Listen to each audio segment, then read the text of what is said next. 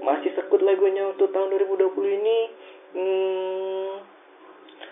Datang di Podsaka, Podcast Saka. Nah, kebetulan gitar gue nganggur.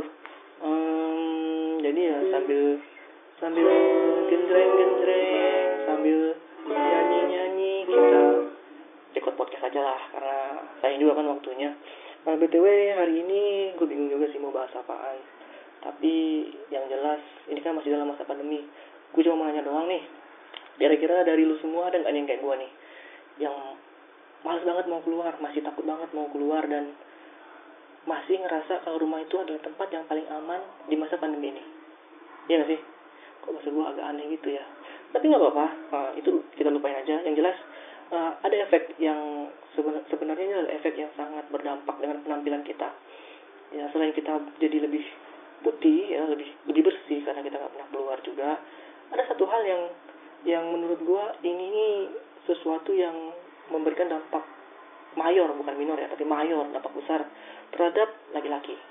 Ya yang yang pasti ini bukan tentang perawatan laki-laki bukan. Tapi ini tentang hmm, rambut. Ya rambut rambut apa? Ya rambut kita lah, rambut biasa rambut kepala pikiran jangan aneh-aneh ya.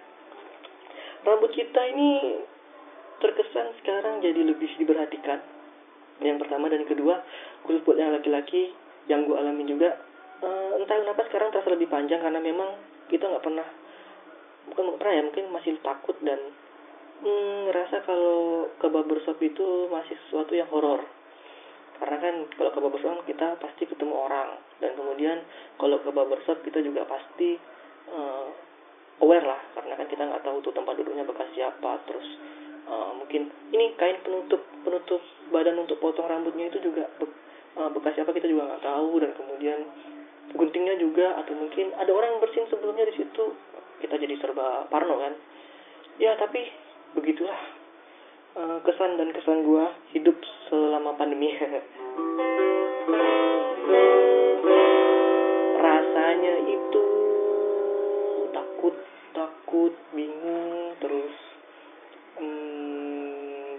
panik-panik sedikit juga sih.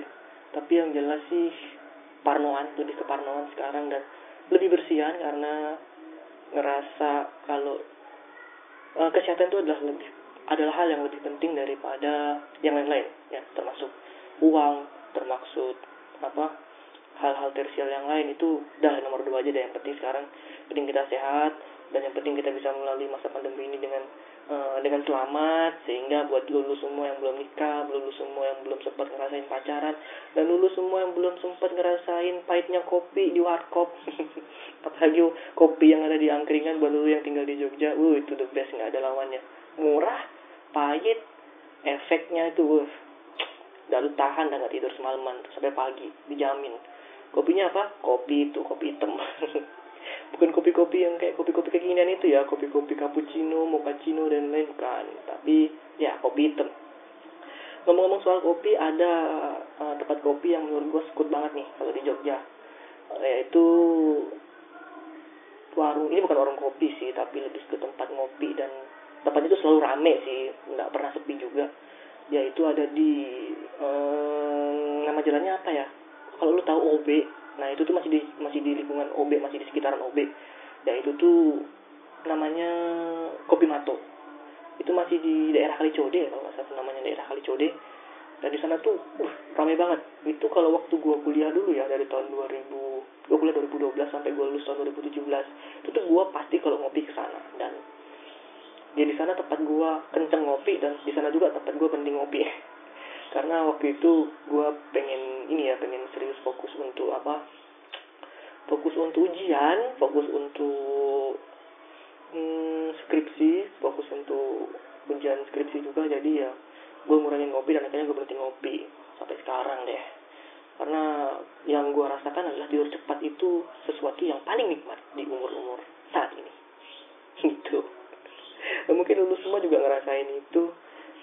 Ya aneh juga sih kalau mau tidur kan selalu overthinking apalagi kalau kita tidurnya mulai-mulai jam 9 atau mulai-mulai jam 10 gitu kan kita udah mulai tidur baring mencoba untuk tidur matiin lampu. Entah kenapa ehm, kerasanya itu kok banyak banget pikiran yang muncul banyak banget pikiran yang mengganggu. Dan itu membuat kita nggak bisa tidur.